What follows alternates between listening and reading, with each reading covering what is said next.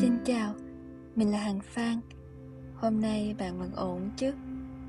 Mình chỉ là một người thích kể chuyện Thích tỉ tê về những điều trong cuộc sống. Hãy để mỗi buổi tối Mình dùng giọng nói của mình đưa bạn vào giấc ngủ nha.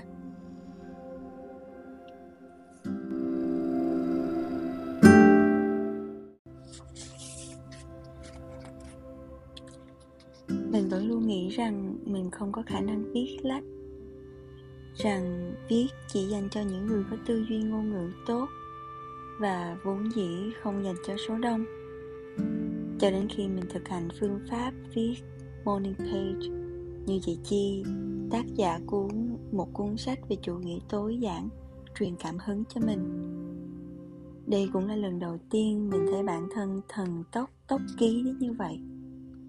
Nhưng đúng là chỉ nên viết vào buổi sáng khi bản thân không phải va chạm với bất kỳ ai, không bị nhiễu âm thanh khiến cho mình bị mất tập trung. Đến đây, chắc xưng hô là tôi để trực quan hơn với những thứ mình viết ra. Ngoài tối giản trong quần áo, level tiếp theo mà tôi muốn nhắm đến là tối giản trong tâm hồn, trong công việc và trong các mối quan hệ. Mục đích sau cùng của việc tối giản theo tôi không phải là để cắt bớt đi về phần lượng. Từ đó giải phóng bản thân ra khỏi các thứ mà mình không hề nghĩ đó là vấn đề. Mà theo tôi, mục đích sâu cùng của tối giản chính là để tập trung vào phần chất.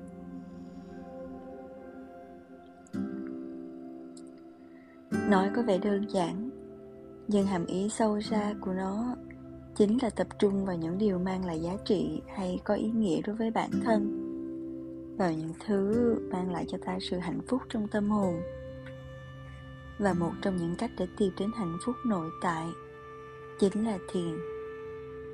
Mình đã từng nghe rất nhiều về thiền, và một trong các phương pháp thiền là thiền vipassana. Tôi lại là tôi, quay trở lại lại là tôi tôi chưa có cơ hội tiếp cận và học thiền một cách đúng nghĩa. Chưa từng trải qua trường lớp hay có thầy dạy bài bản về chủ đề này. Mặc dù cá nhân tôi rất hứng thú về nó, nhưng đến thời điểm hiện tại, tức ừ, chỉ một tuần nữa tôi sẽ bước sang tuổi 30 tôi vẫn chưa có duyên với thiền. Những gì tôi biết về thiền chỉ đơn giản qua các bài giảng của thầy thích nhất hạnh. Người đã đưa tôi từ một đứa luôn chạy trước người khác, luôn cho rằng cuộc sống là một cuộc chiến. Và nếu bạn không nhanh hơn người khác, không có sự chuẩn bị tốt hơn, bạn sẽ bị loại khỏi cuộc chơi. Rằng tôi luôn trong trạng thái suy nghĩ, mà trước đây tôi không hề biết rằng mình nghĩ nhiều đến như thế. Do đó, tôi không trân trọng những thứ đang diễn ra trước mắt. Tôi không biết rằng Bông hoa ven đường hôm nay nở đẹp lắm. Một màu tím dịu dàng. Cây cũng bắt đầu thay lá, Hay bầu trời hôm nay trong và xanh hơn hôm qua. Mọi thứ vẫn diễn ra như thế, Vẫn hiện diện ở đó. Chỉ là tôi không có mặt để thưởng thức chúng mà thôi. Đầu óc tôi lúc đấy chắc chỉ toàn là công việc. Như là hôm nay cần phải hoàn thành việc A, Đối tác Y cần nhận brief để không trễ deadline của team cứ thế mọi thứ trôi qua trong vô thức. Giờ nghĩ lại, đừng suy nghĩ rằng cuộc sống này không nhiệm màu, không đẹp, mà vốn chỉ bạn có bao giờ để tâm đến chúng đâu. Đó cũng là lý do tại sao người ta, tức là những bạn trẻ thích xê dịch, chán trường cảnh phố thị và muốn tìm đến một nơi xa lạ để trải nghiệm cảnh sắc. Là vì lúc ấy cây cỏ ven đường, ngôi nhà hay dòng người chạy trên đường ở thị trấn mới, thành phố mới trở nên vô cùng mới lạ độc đáo với các bạn ấy.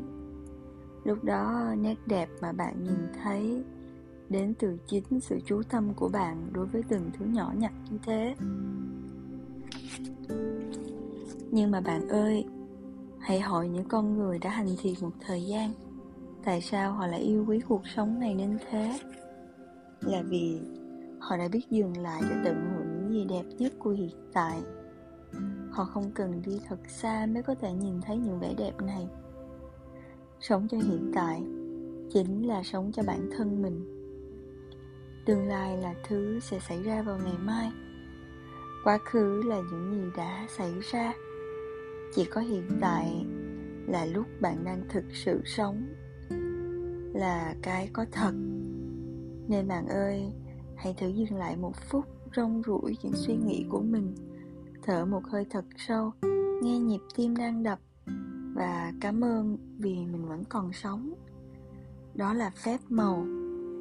Đó là sự màu nhiệm. Cảm ơn bạn đã lắng nghe. Mình chúc bạn một buổi tối ngủ thật ngon. Bye bye nha.